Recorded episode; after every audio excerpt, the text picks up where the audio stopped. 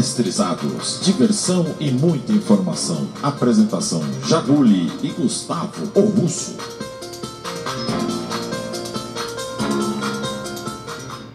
Sim, senhoras e senhores, acabou o período de abstinência palestrina. Amanhã tem Palmeiras.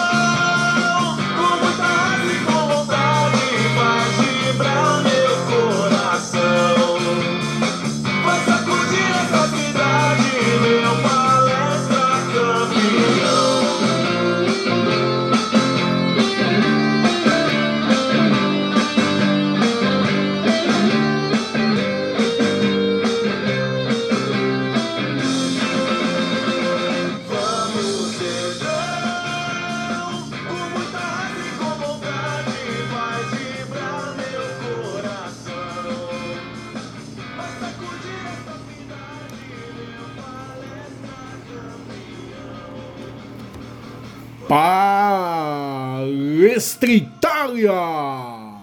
Almeria Vincit!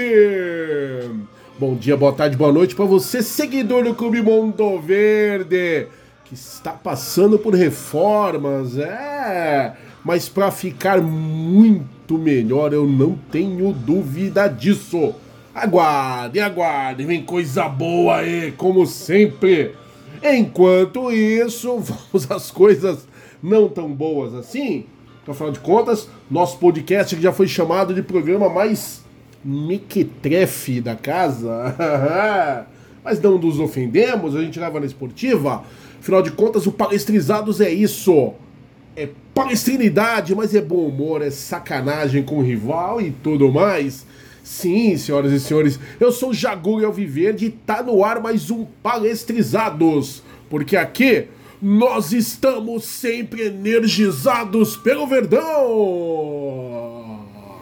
E agora mais energizados que nunca, Palmeiras voltando depois de um período enorme de abstinência. Meu Deus, não consigo me lembrar qual foi a última vez que o Palmeiras jogou, mas enfim, brincadeiras à parte, eu tô com saudade. Você também, eu sei disso.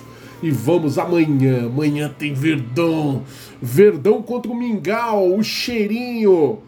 Time da moda para alguns aí, a babação de ovo com esses caras que, pelo amor de Deus. Mas enfim, bora lá, Verdão. Vamos lá, vamos lá. Vamos lá que a nossa história não se apaga, a nossa história é eterna. Criada a palestinidade, a ferro, fogo, a dignidade. É. Isso aí, isso aí, isso aí. Bom, vamos lá, falando de história, vamos começar a falar de história, afinal de contas, efeméride palestrizada tá no ar, é com ela que nós começamos o Palestrizados. E a efeméride de hoje nos apresenta o período entre os dias 5 e hoje, dia 11 de setembro. Olha o ano indo embora, vamos lá. Dia 5 de setembro, o Verdão tem um total de 13 atuações, acumulando 7 vitórias, 4 empates e 2 derrotas, 31 gols marcados e 15 gols sofridos. Foi no dia 5 de setembro de 1926, a goleada por 7 a 1 sobre o Silex. Neste dia, coroou o título do palestra do Paulistão de 1926 com 100% de aproveitamento. Conquista esta da qual nós falamos no Palestrizados passado, lembra? Lá no Recordizando? O troféu já estava assegurado desde a partida anterior de 29 de agosto contra o São Bento, partida vencida pelo Palestra Itália por 5 a 0. Além da campanha perfeita, Palestra Itália teve também o artilheiro da competição, que foi o atacante Heitor, para variar. Após balançar as redes por incríveis quatro vezes na goleada, Heitor acumulou um total de 18 gols no certame e se sagrou artilheiro isolado da competição. Até então, aquela era uma façanha inédita na história do Verdão. Dia 6 de setembro, Palmeiras entrou em campo 16 vezes, com 9 vitórias, 5 empates e 2 derrotas, 30 gols marcados e 17 gols sofridos. Dia 7 de setembro, é, o Verdão tem um total de 42 atuações no feriado da Independência. São 22 vitórias, 10 empates e 10 derrotas, 87 gols marcados e 53 gols sofridos. E assim eu decreto que a nossa alegria está independente. É. Independente de independência. O primeiro que fizer piada vai tomar na cabeça. Foi no dia 7 de setembro de 1947. Nesse dia, o Verdão aplicou uma das maiores goleadas de sua história, vencendo por 10, isso mesmo, 10 a 0 10 a 0. O Operário de Londrina em partida amistosa. Oswaldinho foi responsável por assinalar quatro tentos na partida. Foi no dia 7 de setembro de 1956. O Verdão goleou o América São Paulo por 6 a 2 em partida amistosa. E o jovem Mazola, em seu primeiro ano como profissional, teve a honra de marcar quatro vezes a favor do Verdão foi no dia 7 de setembro de 1958, estreia do atacante Américo Murolo, Jabuticabal 0, Palmeiras 1. Foi no dia 7 de setembro de 1964, inauguração do Jardim Suspenso do Palestra Itália, Palmeiras 2, Esportiva de Guaratinguetá 0. E eu confesso que é uma das coisas de, das quais eu mais sinto falta do antigo Parque Antártica. É, o Jardim Suspenso. Como aquilo era gostoso de ver. Você tinha que passar ali pelo fosso, para subir a escada aí para arquibancada, que ficava ali na mesma linha, né, do gramado. Porém, o fosso nos separando e aquele gramado suspenso ali. Que coisa linda! É, meu Deus, eu vivi isso. Quem viveu, guarda isso na memória e no coração com toda certeza. Foi no dia 7 de setembro de 1965. Nesse dia, a seleção brasileira, representada por inteira, totalmente, do roupeiro ao centroavante, pela delegação Alviverde, realizava uma partida diante da seleção do Uruguai no festival de inauguração do estádio Mineirão. O Brasil Palmeiras venceu por 3 a 0 foi no dia 7 de setembro de 1965, ainda o último jogo do goleiro Picasso. 47 jogos, Palestra Itália 3, Palestra, Celestra, seleção do Palestra 3, seleção uruguaia 0. Dia 8 de setembro, o Verdão tem um total de 17 atuações, são 11 vitórias, 13 empates e 3 derrotas. 43 gols marcados e 20 gols sofridos. Foi no dia 8 de setembro de 1935. Primeiro gol de Luizinho Mesquita. Polícia Itália 3, Portuguesa Santista 2. Dia 9 de setembro, o Verdão tem um total de 25 atuações. São 10 vitórias, 9 empates e 6 derrotas. 36 gols marcados e 24 gols sofridos. Dia 10 de setembro, o Verdão tem um total de 17 atuações. 7 vitórias, 5 empates e 5 derrotas, 26 gols marcados e 18 gols sofridos. Foi no dia 10 de setembro de 1967. O último gol do meia peruano Alberto Gadiardo. Palmeiras 2, Botafogo de São Paulo 1. E hoje, também conhecido mundialmente como dia 11 de setembro, o Alviverde esteve em campo em 17 atuações, acumulando 10 vitórias, 4 empates e 3 derrotas, 35 gols marcados, 19 gols sofridos. Foi no dia 11 de setembro de 1927. Último gol do centro médio Amilcar Barbui. Palense Itália 4, Guarani 1. Foi no dia 11 de setembro de 1934. Nascimento do lateral esquerdo Geraldo Escoto. Para muitos, o maior lateral esquerdo da história do Verdão. Foi no dia 11 de agosto de 1900, aliás, perdão, 11 de setembro de 1949, nascimento do meia Leivinha. Parabéns para Leivinha, o monstro. Leivinha, preciso que você autografe meu livro, por favor. Neste mesmo dia, o Verdão enfrentou e venceu o Olímpia por 4 a 1 no jogo que ficou marcado pela estreia do zagueiro Juvenal, campeão do mundo pela agremiação palestrina em 1951. É, e essa foi a nossa efeméride palestrizada de hoje. É. Só pegando uma coisinha aqui, torcida que acabou faltando, mas tá em tempo ainda. Aqui, aqui, aqui. Beleza.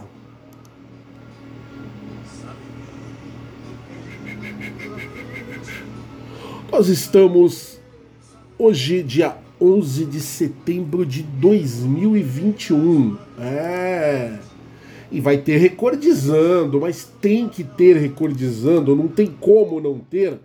Afinal de contas, fazem simplesmente 56 anos que uma honraria das maiores coube à Sociedade Esportiva Palmeiras.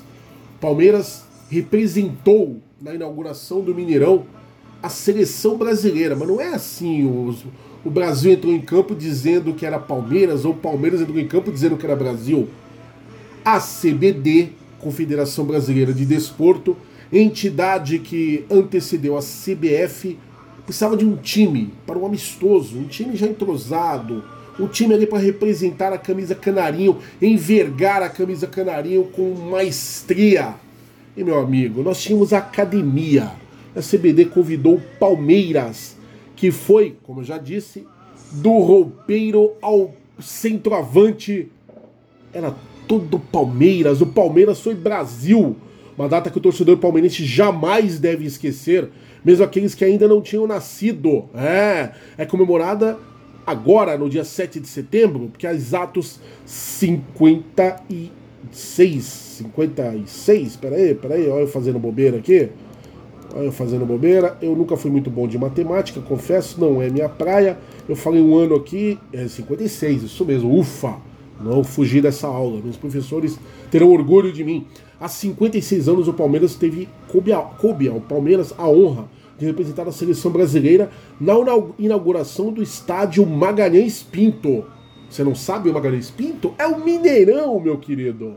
É, foi a primeira vez da história do futebol brasileiro que uma equipe de futebol foi convidada para compor toda a delegação do Brasil, do técnico ao massagista, do goleiro ao ponta esquerda, incluindo os reservas da então Academia do Palmeiras, treinada pelo saudoso Phil Porunhes, que também acabou entrando para a história como o único estrangeiro, já que ele era argentino de nascimento, a dirigir, mesmo que por uma única vez, o comando da seleção brasileira. Foi uma partida oficial. A partida foi organizada na época pela antiga CBD e numa época áurea em que existia Santos de Pelé, o Botafogo de Garrincha. O Palmeiras foi escolhido para, por se tratar da melhor equipe do futebol brasileiro em atividade na ocasião, a Academia. Já o Uruguai acabava de obter a classificação para o Mundial de 66 de forma invicta e apresentava craques como Maniceira, que depois desfiou sua técnica ainda aqui no, no Brasil jogando pelo Mingau. Sincureg, que faria história no Atlético Mineiro, além de Varela, Douxas, Esparrago, ou seja, só tinha craque no Uruguai, meu amigo. É, mas não teve jeito, numa partida que entrou para a história do futebol mundial, Palmeiras goleou por 3 a 0 com gols de Rinaldo, Tupanzinho e Germano e cravava definitivamente uma das páginas mais gloriosas de sua vasta trajetória de títulos e conquistas. É, meu amigo, é, meu amigo, 3 a 0.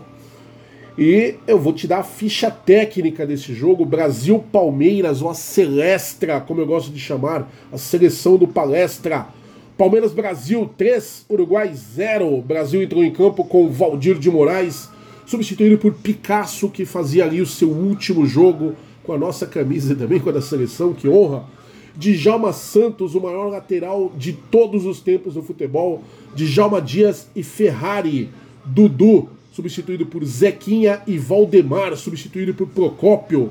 Julinho, substituído por Germano. Servílio, Tupanzinho, substituído, substituído por Ademar Pantera. Ademir da Guia, o Divino e Reinaldo, substituído por Dario.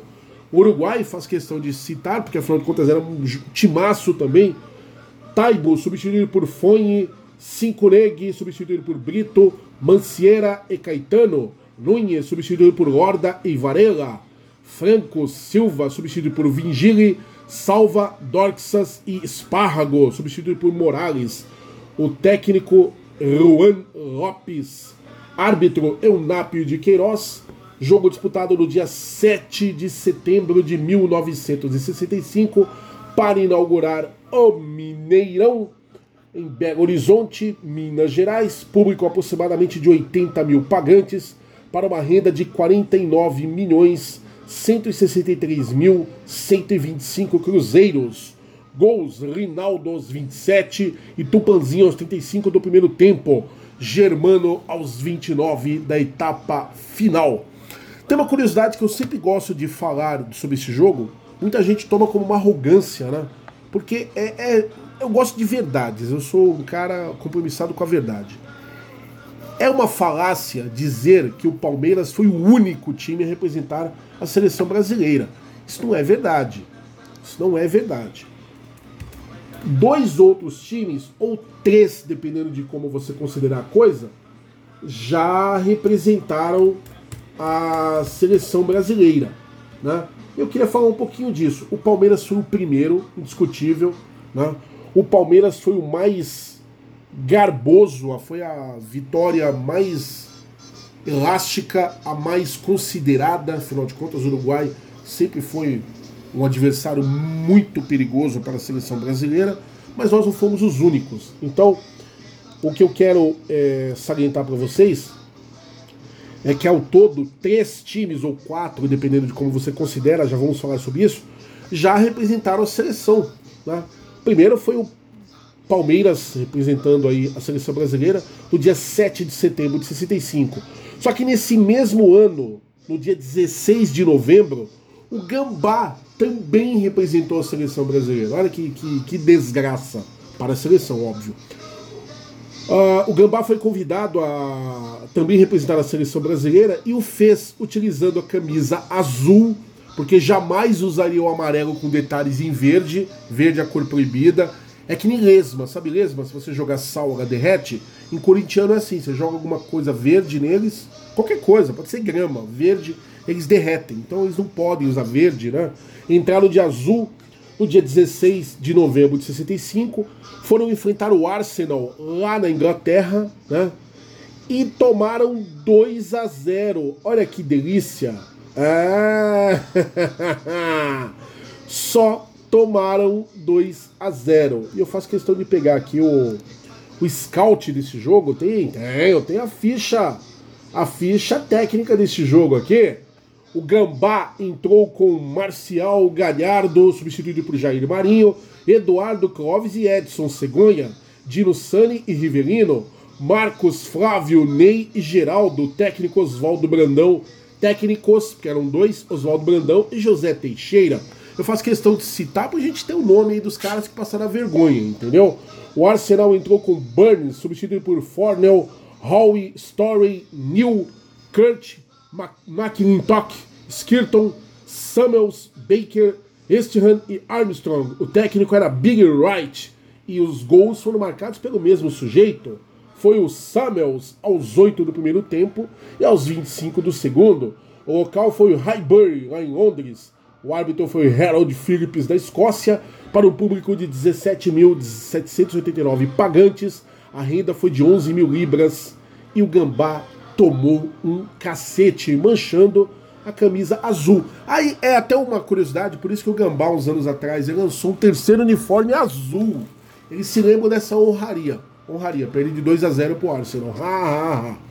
O terceiro clube foi o Atlético Mineiro, no dia 19 de dezembro de 1968, em Belo Horizonte, no Mineirão, para um público de, 50, de 37 mil, perdão, 37.592 pagantes, uma renda de 116.870 cruzeiros novos, que era a moeda da época, né? um amistoso, o árbitro foi Ramon Barreto do Uruguai, o Atlético Mineiro ganhou de 3 a 2 da seleção Yugoslava. O Atlético que foi a campo com Mussula, Vander, Grapetti, Normandes, substituído por Djalma Dias, sim, que já jogou no Atlético Mineiro, e Décio Teixeira, Vanderlei Paiva e Amauri Horta, Ronaldo Vaguinho, Lola e Tião, substituído por Caldeira, o técnico Justric. A Yugoslávia, agora danou para falar o nome desses caras, mas eu vou tentar, juro. A Yugoslávia foi a campo com Ivan Kurkovic, Andelko Tezan, Rajko Aleksic, Muroslav, substituído por Dragan Roger, e Dosinovic, Doviski, é, esse devia ser russo, com certeza. Paunovic, é, olha que nome sensacional. E Nenad Biekovic, substituído por Ilya Katic. Vanidin Muzevic, substituído por Rodolf Belin. Jovan Asimovic, substituído por Friket Muskiewicz, ô oh, louco. Spasovic e Josip Bukal. Técnico é o Raiko Mitic. Brincadeira, né? Os gols. Josip marcou aos 5 minutos para a Iugoslávia. O Nenad Biekovic ampliou aos 8 minutos. Vaguinho aos 32 diminuiu. A Mauri Horta aos 45 empatou. E no segundo tempo, aos 53 minutos, Ronaldo virou o placar. O Atlético ganhou de virada 3 a 2 Eu disse três times, você pode considerar quatro. Eu, particularmente, não considero. É só curiosidade. Porque muita gente considera que o Internacional, na Olimpíada de 84, representou o Brasil, mas eu não considero. Por quê? O Internacional cedeu 11 titulares à seleção brasileira. Esses 11 titulares praticamente jogaram o torneio todo, conquistaram a medalha de prata, inclusive na época. Até então o ouro era algo inédito para a seleção brasileira, né? Só que tinha outros jogadores de outros times, então eu não considero totalmente o Inter, né? Por favor. Tanto que tinha jogador do, do Flamengo, tinha jogador do Gambá, tinha jogador do Santos, da Ponte Preta, até do Aimoré Gaúcho tinha jogador. Portanto, eu não considero. Uma honraria ao Inter, sim, por ceder 11 jogadores, mas não foi como Palmeiras, como Atlético Mineiro, como Gambá. Me dói falar isso, mas é verdade. Que representaram de ponta a ponta, né? cedendo todos os seus jogadores, inclusive os reservas. Então, muito palmeirense fica chateado comigo, mas essa é a verdade. Eu tô aqui para falar da verdade. Mas lógico, nem o feito do Internacional, nem o feito do Atlético Mineiro, nem o vexame do Corinthians, é lógico, superam a glória do Palmeiras em ser a, prim a primeira equipe brasileira a representar inteiramente a seleção, dar um show e ainda ganhar um belíssimo troféu. Beleza? Curiosidades que você só vê aqui com verdade e justiça no Palestrizados, beleza? É, torcida, tamo aí. Ufa! Bom, nós não tivemos jogos na, jogos na rodada, Palmeiras ainda sem jogar essa semana. Palmeiras voltará a campo amanhã contra o Mingau. Tô com esse time maldito entalado na garganta, né? No, portanto, não temos o placar palestrizado de hoje. Mas nós temos as participações das externas, é, temos Gustavo o Russo trabalhando. Então bora lá. Vamos falar primeiro de marketing, como a marca Palmeiras é explorada e mostrada a você, torcedor. Então bora lá. Marketizando na pegada. Fala aí, Gustavo o Russo. Os seus fãs o aguardam. Bom, pelo Marketizando, novidade, né? Próxima quarta, próxima terça, quarta quinta, 14, 15 16 de setembro, das 10 da manhã às 8 da noite. Os sócios avantes vão poder conhecer a sala de troféu do Palmeiras com acompanhante. E o valor para o sócio sai de graça no site ingressospalmeiras.com.br. Só que todo mundo está tentando comprar como uma, é, reservar seu ingresso como um avante, está dando problema lá. Então tenta aproveitar e ver se consegue. Tem um campo lá que falam que você clica para poder é, zerar o valor do preço. Bom, este foi o Marketizando, até a próxima. É, e vamos falar sobre isso. Bom, a recém-inaugurada sala de troféus da Sociedade Esportiva Palmeiras, um sonho, acredito que de vários torcedores, eu empolgadíssimo com isso, já garanti inclusive o meu ingresso, estarei lá no dia 16, no horário das 16 às 17 horas, vou tirar foto, vou abraçar troféu, vou chorar muito com certeza, não tenha dúvida disso. E primeiro vamos deixar uma coisa bem clara. Nessa primeira leva, esses três dias aí que o Gustavo está citando, 14, 15, 16, agora de setembro, o sócio Avante tem exclusividade e tem gratuidade. Basta entrar no site lá, Ingresso Palmeiras, é o site que nós fazemos a compra dos ingressos para jogos. Tem lá logo na, na Index, né, que é a página principal, para quem não sabe o que é Index, é quando você tem um site, a página principal do site, aquela página lá, principal que inicia tudo, é a página Index. Então, logo na Index da, do, do Ingressos Palmeiras, tem lá o banner. Você clica lá já falando do tour. É, algumas pessoas parece que realmente tiveram problema, porque para o Avante é gratuito e o Avante tem direito a um acompanhante. Esse ingresso também tirado no nome do Avante também é gratuito. Se você não é avante e quer participar, pode, pode, mas você paga 30 reais. Ontem, né, ontem não, perdão, anteontem, né, hoje já é sábado, anteontem, na quinta-feira, eu logo que fiquei sabendo, fui reservar o meu ingresso e da minha acompanhante, da minha é, dependente do Avante. E o que, que acontece? Pelo celular eu não consegui o desconto. Eu concordei em pagar os 30 reais, paguei lá os 60 reais. Só que vendo a reclamação de vários avantes que tiveram esse problema, né, lembrando, eu fiz pelo celular, eu não vim ter no site. Eu não encontrei o, o código, porque lá diz que tem, um, tem mesmo um campo de desconto, mas quando eu clicava ele não dava opção nenhuma, ficava em branco. Segundo o pessoal do Avante, quando você clica nesse campo de desconto, ele te dá a opção para você selecionar que é sócio Avante. Basta fazer isso esses 30 reais viram zero reais. E aí você tem o seu ingresso na faixa. Mas eu quero agradecer demais o atendimento do Avante, porque ontem, sexta-feira, eu liguei para o Avante para tirar dúvida apenas, para saber como é que era. Entrei em contato pelo atendimento do WhatsApp, fui muito bem atendido.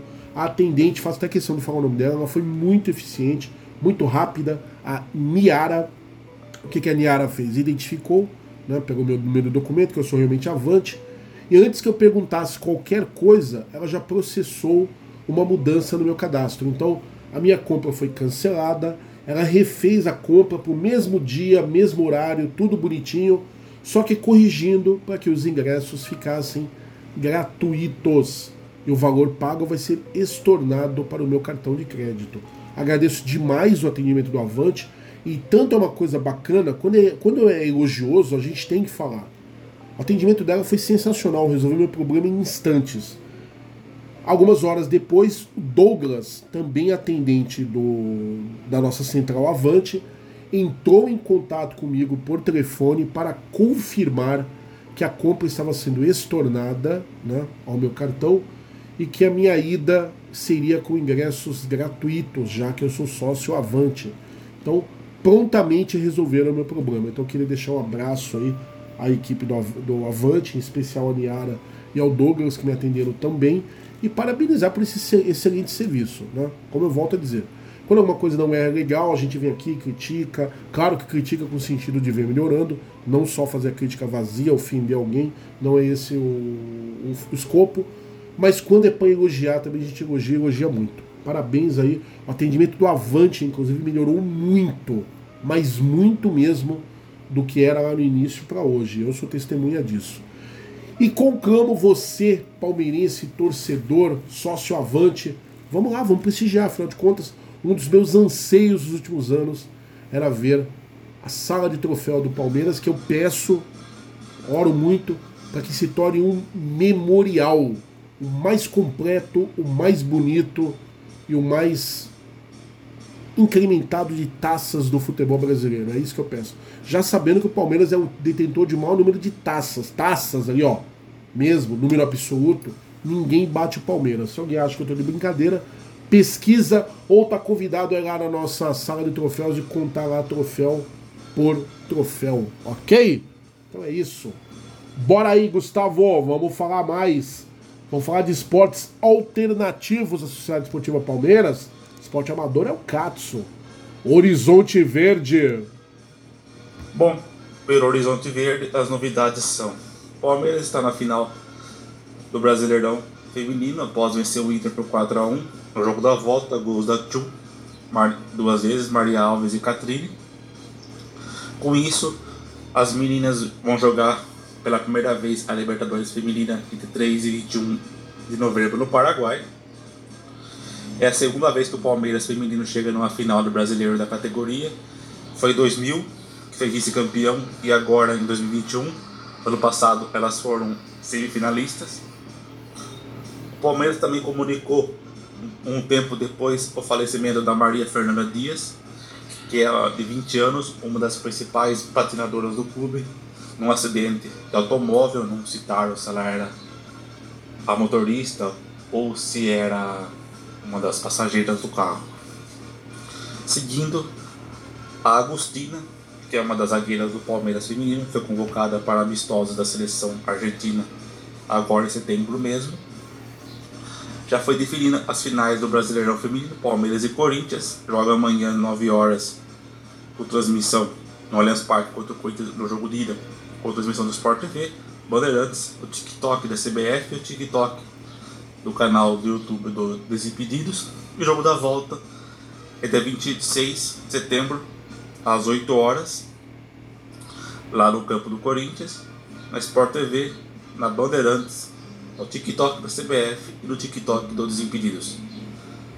Para fechar, as meninas meio que um time meio misto, jogou Paulistão como mandante e venceu a portuguesa por 4 a 0 gols de Catrine Otília, Maria Alves e Duda Santos. Bom, este foi o Horizonte Verde até a próxima. Bom, sobre o nosso time feminino, o desempenho de um modo geral e a decisão do Campeonato Brasileiro contra o time da Gambazada, a gente fala daqui a pouco. O que eu gostaria de deixar aí os meus sentimentos, as minhas condolências à família da nossa patinadora Maria Fernanda, perdeu a vida em um acidente de carro e Palmeiras divulgando isso né? que ela seja recebida com todo o amor e toda a glória pelo nosso Senhor. E é isso. E aí, para concluir, vou falar da molecada bode bola de hoje, que podem ser os acadêmicos da manhã. Então manda aí, Gustavo. Futuro Verde. Bom, pelo Futuro Verde, as novidades são: pelo Paulistão Sub-17, Palmeiras venceu o Eco Suzano 2x1. Gols Daniel do Wendel. Pelo Sub-15 no Paulista 4x1 Suzano. 2 de março, Vitor, Riquelme e Luigi.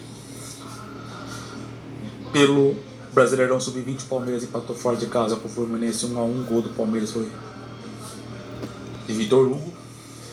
Palmeiras contratou para o Sub-15 o metacante Bernardo, vindo do Serrano e do Boa Vista.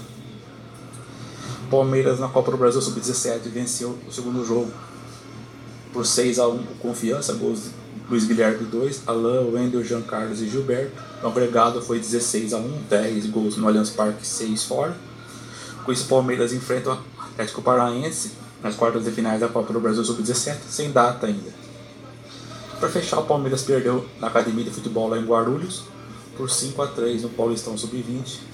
Para o Taubaté, gols do Palmeiras foi de Giovanni e 2 de Gabriel Silva. Este foi o Futuro Verde. Até a próxima. Essa derrota pro Taubaté eu, me, me deixou indignado. Mas enfim, a gente fala sobre isso em outro momento. Obrigado ao Gustavo Russo pela participação. E agora, né, já que nós não temos jogos em né, o, o placar palestrizado e tudo mais, vamos direto ao Palestrizados News, momentos de falar das, das notícias, as manchetes que envolvem o nome do nosso querido Alviverde imponente. Então manda lá, vamos lá. Com Gomes, Palmeiras faz treino técnico e realiza ensaios específicos visando o Mingau. É, Gustavo Gomes está de volta. O Palmeiras deu sequência na manhã dessa sexta-feira, também conhecida como ontem, na Academia de Futebol, a preparação para o confronto com o Mingau no domingo, conhecido como amanhã, às 16 horas no Allianz Parque, pela vigésima rodada do Campeonato Brasileiro. A novidade, que não podia ser diferente, foi o zagueiro Gustavo Gomes, de volta depois de servir a seleção paraguaia nas eliminatórias da Copa do Mundo de 2022. É, o goleiro Everton e o lateral esquerdo uruguaio Piquerez, que também estavam com suas seleções, farão uma atividade à tarde e voltarão a trabalhar com o grupo no sábado, ou seja, hoje. Mas a probabilidade de que Piquerez e o Everton atuem na partida é imensa. A comissão técnica de Abel Ferreira, após aquecimento, comandou um trabalho técnico em dimensões reduzidas com duas equipes. Uma das ênfases foi uma das ênfases, perdão, foi usar a profundidade e os cruzamentos para a área dos contos por conta dos coringas, é, posicionados nas extremidades do campo. Na sequência, o grupo foi dividido em dois. De um lado, sob o comando do auxiliar Carlos Martinho, os laterais e os zagueiros aprimoraram posicionamentos, marcações específicas, balanços, rebatidas e jogadas aéreas. Do outro, sob supervisão de Vitor Castanheira, os meias e os atacantes aperfeiçoaram transições, movimentações e arremates. No fim, ainda, alguns atletas ensaiaram cobranças de faltas e pênaltis. É, isso aí, isso aí. Palmeiras se preparando para o jogo de amanhã contra o Mingau, o Cheirinho. Com família marcada na pele, Danilo completa um ano da estreia. Feliz por cada minuto. O meio-campista Danilo completa nessa segunda-feira, ou completou nessa última segunda-feira, dia 6, um ano de sua estreia pelo time profissional do Palmeiras. Convocado para um jogo pela primeira vez no dia 2 de setembro de 2020 contra o Internacional, o jovem foi a campo quatro dias depois da vitória por 2 a 1 sobre o Red Bull Bragantino pelo Brasileirão. Hoje titular da equipe de Abel Ferreira, a cria da academia já acrescentou no currículo os títulos da Comembol Libertadores e da Copa do Brasil. Danilo disputava a segunda divisão do Campeonato Baiano pelo Cajazeiras, quando foi captado pelo Verdão aos 17 anos, em 2018. Na base Alviverde, venceu o Paulista Sub-17, o Paulista Sub-20 e disputou a Copa São Paulo de 2020, antes da transição meteórica ao profissional.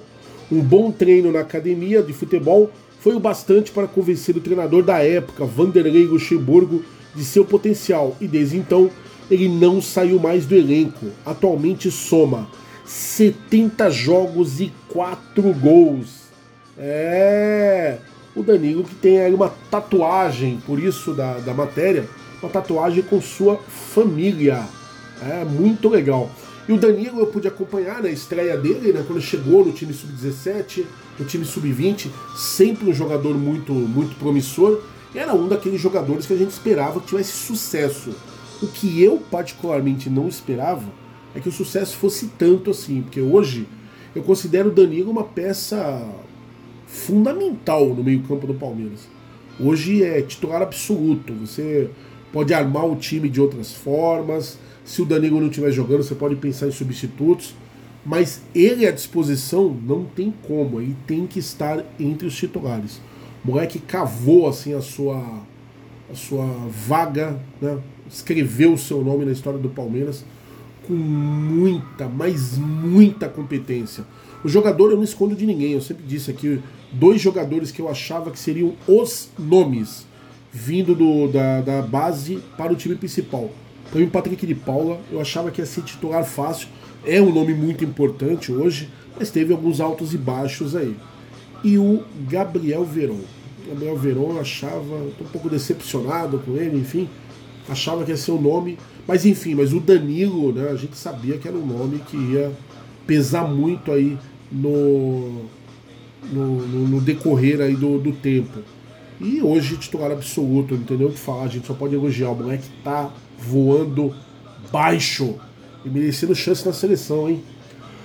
Torcedor dentro de campo, Victor Luiz completa 17 anos de sonhos realizados no Palmeiras. Pode ser criticado, mas a verdade é que o lateral esquerdo Victor Luiz completou na última terça-feira, dia 7, a marca de 17 anos, realizando o grande sonho de sua vida, vestir a camisa do time de coração. É, oriundo do Sub-11 do Palmeiras, que estreou justamente em 2004, ele passou por todas as categorias de base do clube e por muitas provações dentro e fora de campo, até conseguir ser campeão pelo Verdão. Com mais da metade da vida no Palestra Itália, o jogador, hoje com 28 anos de idade, foi a primeira cria da academia a atingir o ciclo completo de formação até chegar ao profissional. Cara, quando o Victor, o Victor Luiz ele estreou no Palmeiras, o time de cima, eu via muito potencial nele, porque eu ainda acho, ainda vejo o Victor Luiz assim. Ele defensivamente, ele compõe muito bem o time, ele tem noções defensivas. Ah, mas Jaguri, você tá louco, ele teve umas falhas aí recentes que são absurdas. Concordo, só que essas, fases, essas falhas são recentes. Né? O problema é que o Victor Luiz ele sempre foi tratado como um jogador ofensivo e eu não vejo ele como esse jogador ofensivo. Ah, o Victor Luiz bate falta, até já chegou a fazer gol de falta no Palmeiras, mas são casos isolados. Foi emprestado ao Botafogo duas vezes e até acho que no Botafogo ele foi bem. Mas aí quando chega no Palmeiras, teve um período aí, eu lembro do jogo dele contra o Corinthians, né, até fez um gol na gambazada. Foi a melhor atuação do Victor Luiz que eu vi até hoje. Muito segura, muito sólida, subia com, ao, ao ataque com muita, muita consciência. Mas é um jogador que merece algumas críticas, claro, mas é bacana de ver a, a perseverança dele. Você não vê o Victor Luiz falando mal de, de, profissional, você não vê ele falando mal de nenhum colega, você não vê ele desistindo, ele está sempre ali, toda vez que é entrevistado, está sempre com a convicção, com o sorriso no rosto, alegre, sempre se diz alegre, por estar defendendo as cores do clube de coração e dando o seu melhor. Né? Já teve seus bons momentos no Palmeiras, é lógico. Eu não quero titular hoje, óbvio, mas também respeito demais aí a perseverança, a força né, e o carinho que tem aí como torcedor pelo Palmeiras, nosso querido Victor Luiz. Verdão recebe São José na Academia 2 pelos paulistas Sub-15 e Sub-17. TV Palmeiras Plus exibirá essas partidas ao vivo. Os times Sub-15 e Sub-17 do Palmeiras enfrentam São José nesse sábado, também conhecido como 11 hoje na Academia de Futebol 2 em Guarulhos, aqui, Guarulhos, minha terra, pela quarta rodada do Campeonato Paulista das respectivas categorias. O Sub-15 entra em campo às 9 horas da manhã, enquanto que o Sub-17 joga às 11. Dependendo da hora que você está ouvindo palestrizados, a nossa garotada pode estar jogando, então chega junto lá. Ambas as partidas terão transmissão exclusiva da TV Palmeiras Plus é, garoto, muito bom, hein? Muito bom. Isso é muito legal. E toda sorte para nossa garotada. Que as duas categorias vençam. É isso que eu quero. Invicto em casa, Palmeiras vence Portuguesa pelo Paulista Feminino.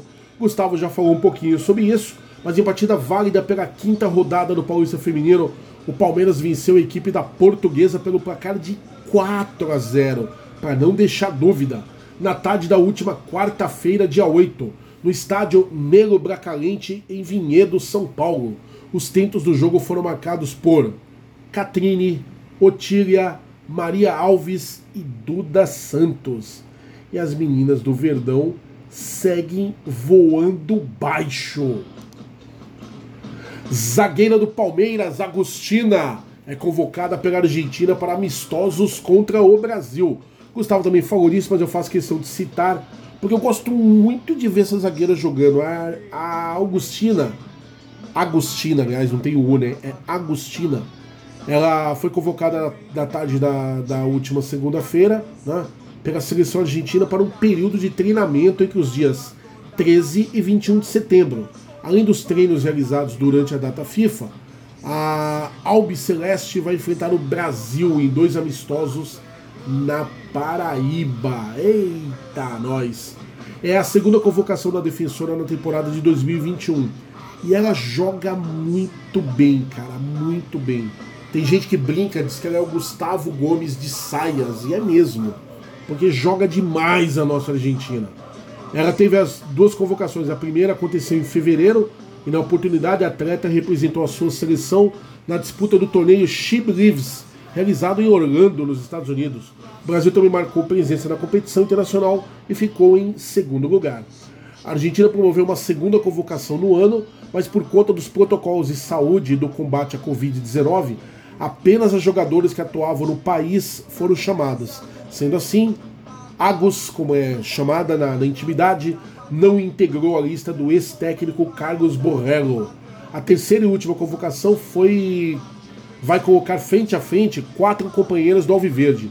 Além da zagueira argentina, do lado do Brasil, foram convocadas a zagueira Thaís e as meio-campistas Ari Borges e Catrine.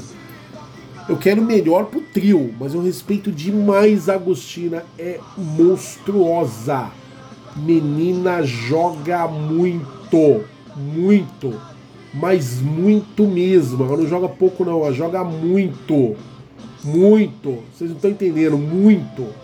Zagueiraça, zagueiraça. E é isso aí. Deixa eu só arrumar aqui uma Ponto. Palmeiras tem a chance de encerrar jejum de oito jogos contra o Mingau. É, estamos falando agora já do Campeonato Brasileiro Masculino Série A. Verdão não vence o Clube Carioca desde 2017, quando Daverson marcou dois gols no duelo pelo Brasileirão. Futebol é isso, né? Eu vi aí nos últimos anos o Palmeiras acumulou aí um, um histórico, uma invencibilidade enorme contra o Mingau. E agora a vez dos caras, né? Eles patamos algumas, eles ganharam algumas, e a gente está aí nessa num jejum de oito jogos contra o Mingau. E o Palmeiras segue a preparação para enfrentar o Mingau no domingo, amanhã, no Allianz Parque, às 16 horas, pela vigésima rodada do Campeonato Brasileiro. Mais do que três pontos é a manutenção da luta pela liderança o duelo marca o encontro entre as duas maiores potências do futebol brasileiro dos últimos anos e oferece ao Verdão a chance de encerrar um incômodo jejum. O Alviverde não vence o rubro-negro desde 2017, quando Davidson marcou os dois gols da vitória por 2 a 0 na 34ª rodada do Brasileirão naquele ano. Desde então, foram oito jogos, com quatro empates e quatro vitórias dos cariocas. Em 2019, duas derrotas para o Mingau acabaram sacramentando as demissões de Felipão e de Mano Menezes, além de também custar o emprego do então diretor Alexandre Matos. Sob o comando de Abel Ferreira, são duas derrotas e um empate contra o adversário. Pela Supercopa do Brasil de 2021, o Verdão fez um de seus melhores jogos da temporada e acabou empatando em 2 a 2, mas foi derrotado nos pênaltis após desperdiçar a vantagem nas cobranças. Como eu me irrito lembrando disso. É, Palmeiras e Flamengo têm disputado entre si a maioria dos títulos nacionais e internacionais nas últimas temporadas e viram a rivalidade crescer. Confira a atual sequência sem vitórias do Verdão, infelizmente. 1 a 1 pelo Brasileirão de 2018, 1 a 1 pelo Brasileirão de 2018, né, na volta, os dois jogos foram empates. 3 a 0 para o Mingau no Brasileirão de 2019, 3 a 1 para o Mingau no Brasileirão de 2019, na volta, isso na casa do Palmeiras. 1 a 1 né, pelo Brasileirão de 2020, 2 a 0 para o Mingau pelo Brasileirão 2020, 2 a 2 na Supercopa 2001, mas aí nos pênaltis foi 6 a 5 para o Mingau e 1 a 0 agora no Brasileirão de 2021. E o Palmeiras precisa né, se recuperaram. Não gosto de perder para esses caras de jeito nenhum. Palmeiras lidera a lista de times brasileiros com mais jogos pela Libertadores. O atual campeão da competição pode chegar a 210 jogos pelo torneio caso dispute a final. É, meu amigo, na tarde da última quinta-feira, dia 9, a Comebol publicou no seu Twitter a lista de times brasileiros com mais jogos pela Libertadores. E os números do Palmeiras chamam a atenção. Só que a gente não precisa do Twitter, nós já falamos isso aqui várias vezes. Atualmente, com 207 partidas, o Verdão irá se isolar na ponta desta relação de clubes assim que as semifinais começarem. Isso porque o atual campeão da competição terá a marca de 209 jogos após os confrontos com o Atlético Mineiro, pelas semifinais da edição de 2021, ou até mesmo 210 caso dispute a final. Nos últimos dias, a Comembol fez diversas postagens divulgando estatísticas dos clubes brasileiros da história da Libertadores e o Verdão lidera a maioria delas como melhor ataque e clube com mais vitórias conquistadas. É, meu amigo. É. Brincadeira, hein? Brincadeira, hein?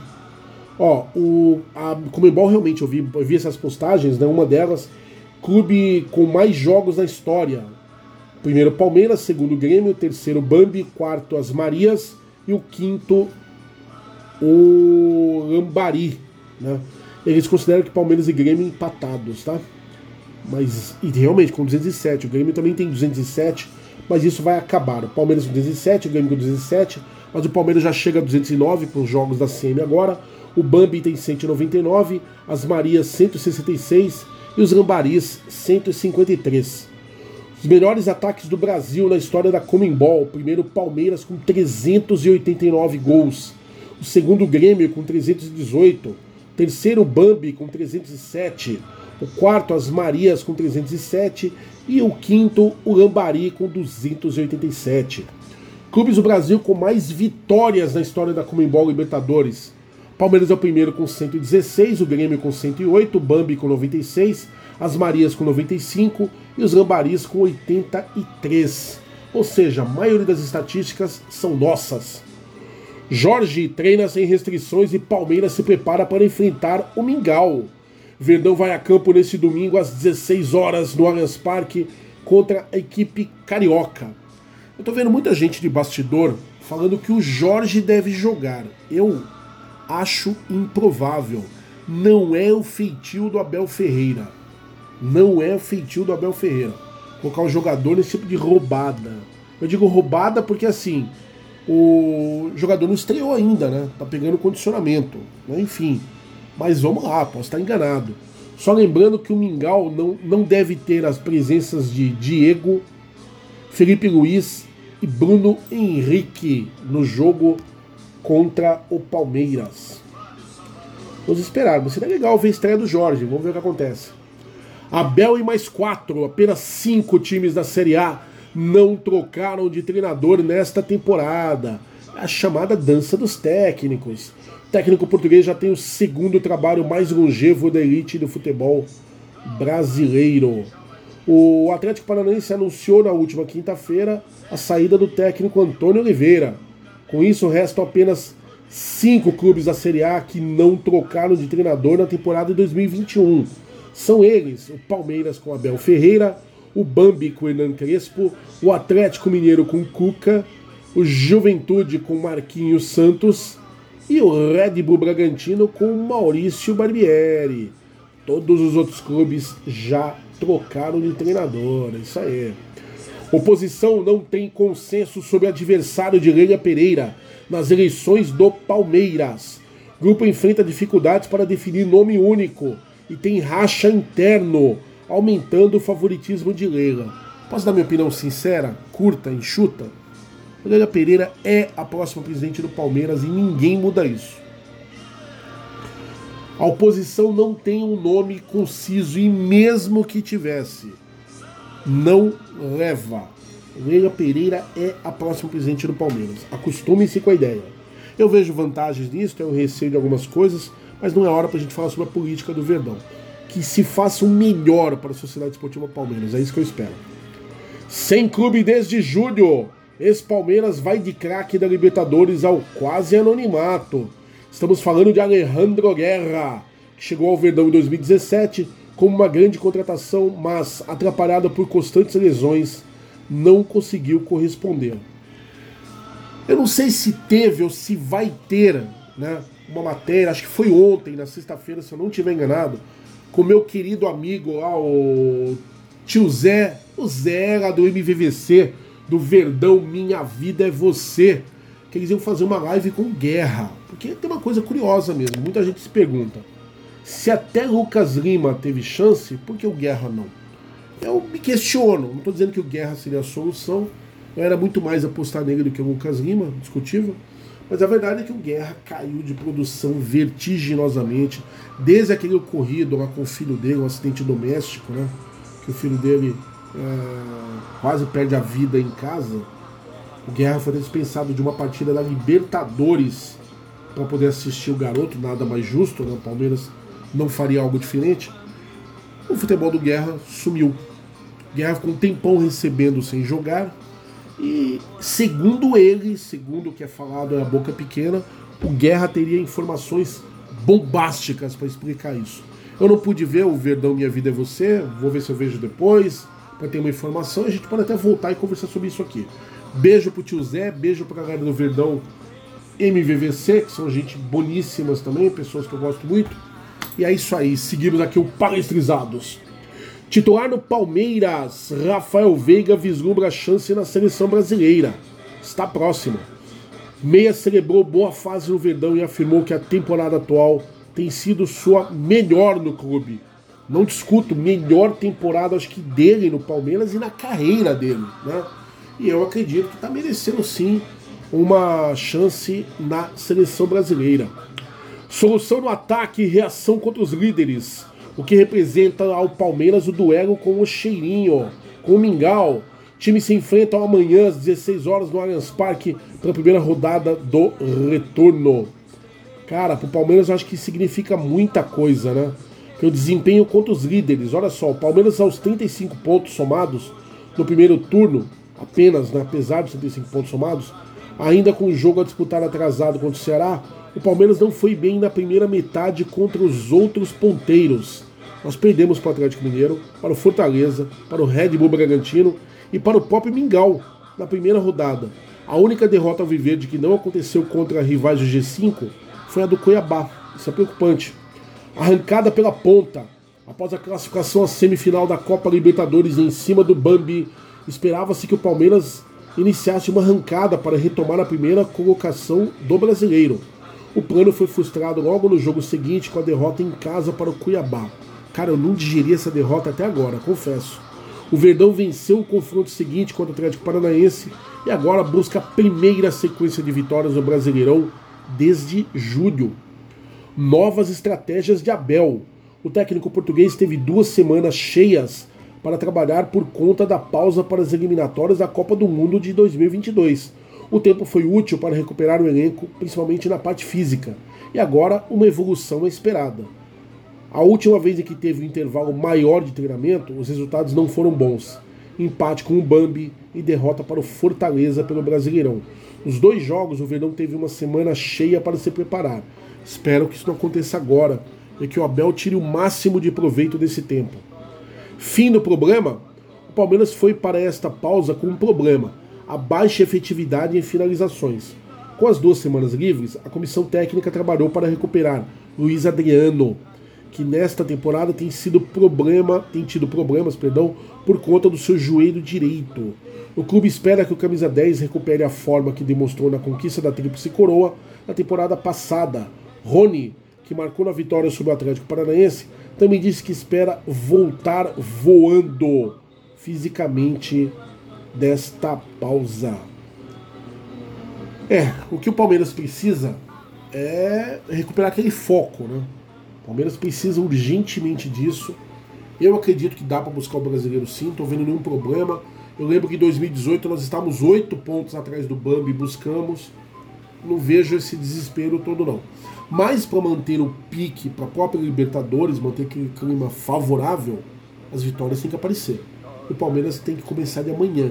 Tem que vencer o Mingau em casa. A forceps. Com Gambá versus Palmeiras na final, técnicos falam em maior edição do Brasileiro Feminino. Decisões terão transmissões do Sport TV. Primeiro jogo acontece nesse domingo às nove da noite. Só quero lembrar uma coisa que eu tô vendo muito, mas muito, muito, muito mesmo, jornalista, falando que é a primeira decisão do time feminino do Palmeiras no brasileiro. Não é não, viu gente? É a segunda. Acordem Atualizem aí as suas informações, pelo amor de Deus. É um evento grandioso, é um derby no feminino. Eu não escondo de ninguém, eu sou muito pragmático. Eu acho que o time a ser batido no feminino é o time do Gambá. Mas as meninas do Palmeiras, as nossas palestrinas, estão nos enchendo de orgulho. Como as meninas estão jogando bola.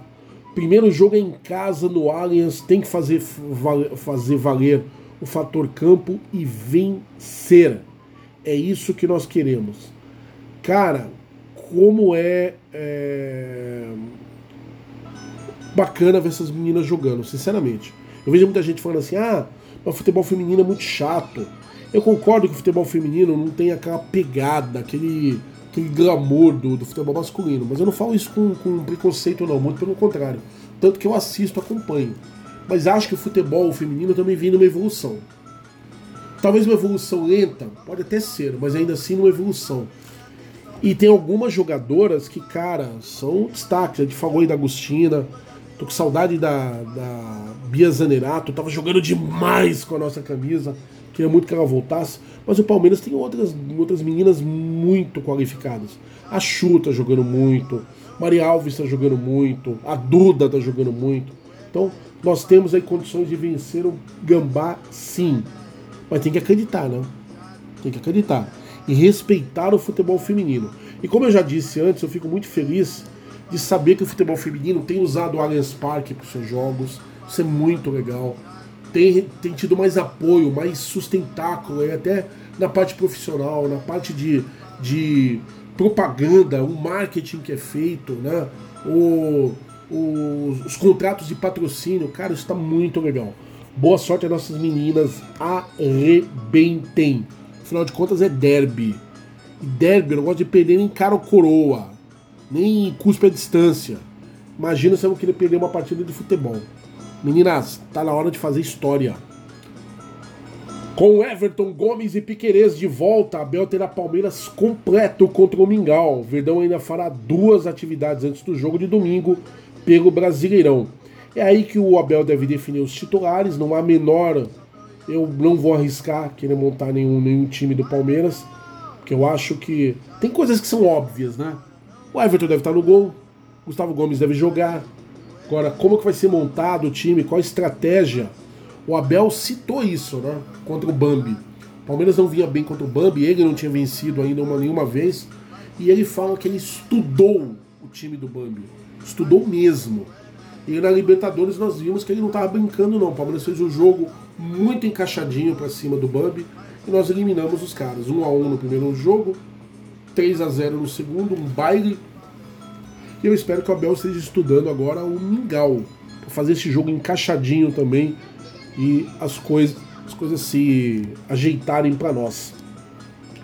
Palmeiras busca encerrar jejum contra o Mingau e consolidar distância para o rival do brasileiro. É, Verdão não ganha dos Cariocas em 2017, mas pode abrir vantagem importante na tabela. Se ganha do Mingau, cara, eu acho que o, o ambiente muda para o Palmeiras, até para Libertadores, hein? Palmeiras não busca mais um 9 no mercado e mantém confiança em recuperação de Luiz Adriano. Em boas condições após problemas físicos, atacante é aposta do Verdão para a sequência. Cara, o que, que eu falo do Luiz Adriano? Acho que. Eu fiquei na boca com o Luiz Adriano, confesso. Às vezes eu parece que não tá muito afim, sabe? É um jogador, eu saliento aqui de novo, não é um centroavante de ofício. Ele foi adaptado à postura, né, à situação, à posição. Lá quando estava no Shakhtar Donetsk, já tinha jogado no Milan, acho que alguma vez como centroavante agradou, tem cacuete de atacante sim, dos bons, vinha fazendo um trabalho muito bom, mas de repente parece que falta um pouco de vontade, eu preciso ser justo, é o que eu vejo no Luiz Adriano. Tô vendo o Luiz Adriano meio dando uma de Lucas Lima. Espero que esteja errado. Espero que seja uma crítica que o Luiz Adriano ouça, que essa crítica não vem só de mim, vem de outros também, que parece que ele não tá naquela pegada. Tomara que essa crítica chegue aos ouvidos dele e se transforme em motivação. Porque o Luiz Adriano jogando, querendo jogar o que pode, ele é muito importante para o Palmeiras. E ele supre a necessidade sim. Mas não querendo jogar, tá? Eu espero que ele esteja aí com o joelho recuperado, espero que seja motivado, espero que esteja escutando muito o Abel Ferreira, porque o Luiz Adriano, se quiser jogar, ele joga e não joga pouco não. Bom, enfim, Palestizados News terminado e Palestizados quase no fim. Vamos lá falar mais um pouquinho. Palmeiras e Mulambo, Palmeiras e Mingau, Palmeiras e Cheirinho, né? Eu não sei só porque a imprensa insiste em falar que Palmeiras é freguês. Não tô entendendo isso. Porque na história são 120 jogos, 46 vitórias do Palmeiras, 33 empates, 41 vitórias do Mingau. Só aí eu já posso dizer que eles são nossos fregueses.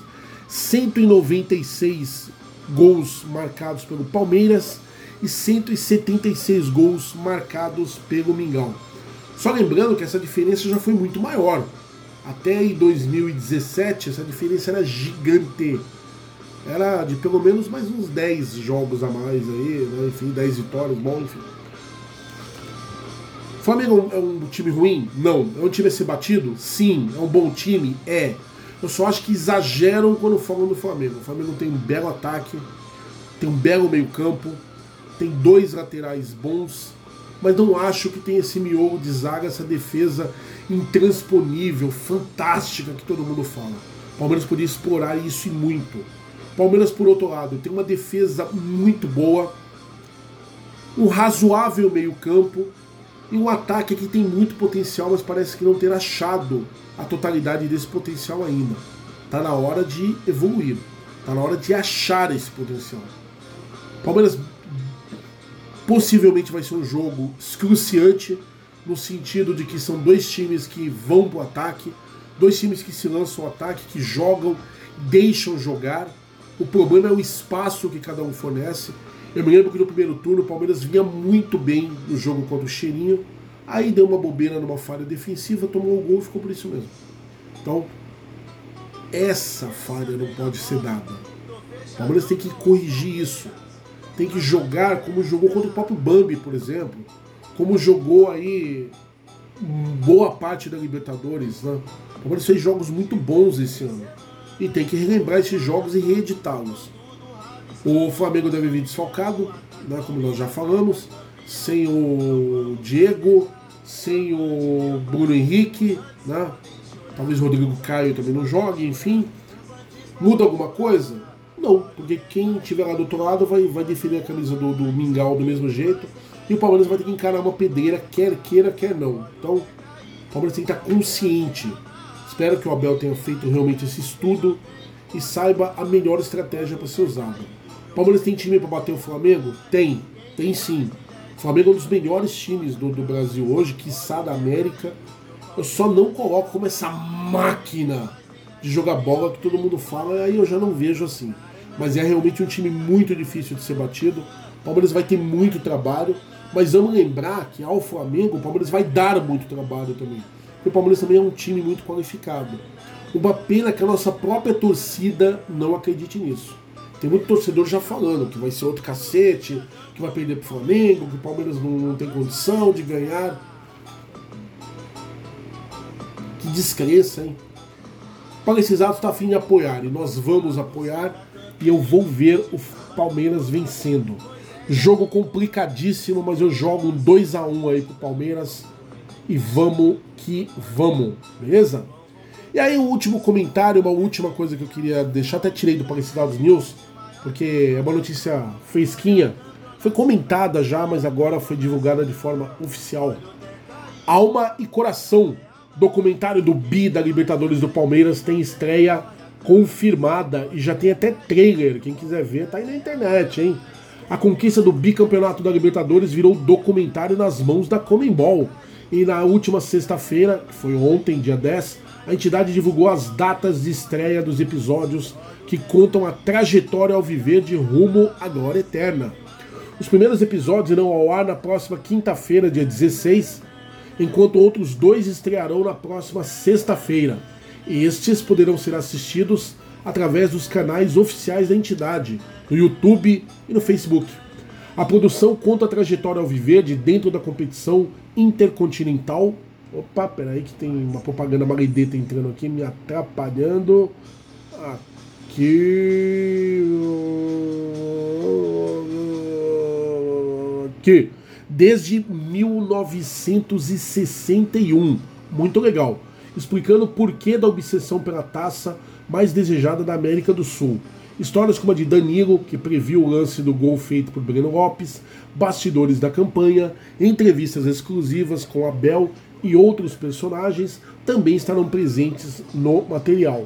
Ou seja, é material oficial, obrigatório para o palmeirense acompanhar, beleza? Então a gente vai começar a ver tudo isso a partir da próxima quinta-feira, dia 16. Torcida, Palestrizado chegando ao fim, tem Mingau amanhã na nossa reta. Eu acredito de coração numa vitória do Verdão. Vai Palmeiras, avante palestra. Vai com tudo, alma, garra, coração. Somos todos um. Não tem time imbatível em nenhum canto do planeta. Que tem time em boa fase, né? Mas o Palmeiras também vive uma boa fase. O Palmeiras também tem tradição. O nosso manto escreve história. E tá na hora de escrever mais uma contra um adversário muito osso duro mas que já penou demais na nossa mão também. Então tá na hora de voltar a fazer o Flamengo penar na nossa mão, saber o que é enfrentar o Palmeiras, ainda mais dentro da nossa casa. Então, boa sorte ao Palmeiras. Deus abençoe você, Palmeiras, que vai acompanhar o jogo. Eu acompanharei. Eu vou fazer o possível para estar o mais perto possível do nosso Alviverde imponente neste domingo. Depois à noite, decisão do Campeonato Brasileiro Feminino. Toda a força para nossas palestrinas pra garotada do Sub-15, do Sub-17 que vai jogar, enfim. Onde tem Palmeiras, Jaguli tá lá. É isso aí. Bora! Ah, o que? Ah, esqueci? Não, esqueci não. Vai sair agora, olha só. Palestra Itália! O Minia Vincent!